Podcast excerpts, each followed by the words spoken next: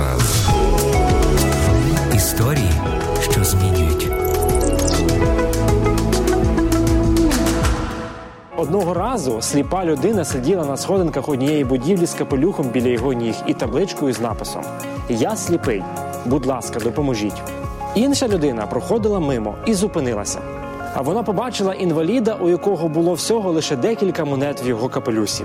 Вона кинула йому кілька монет і без дозволу його написала нові слова на його табличці.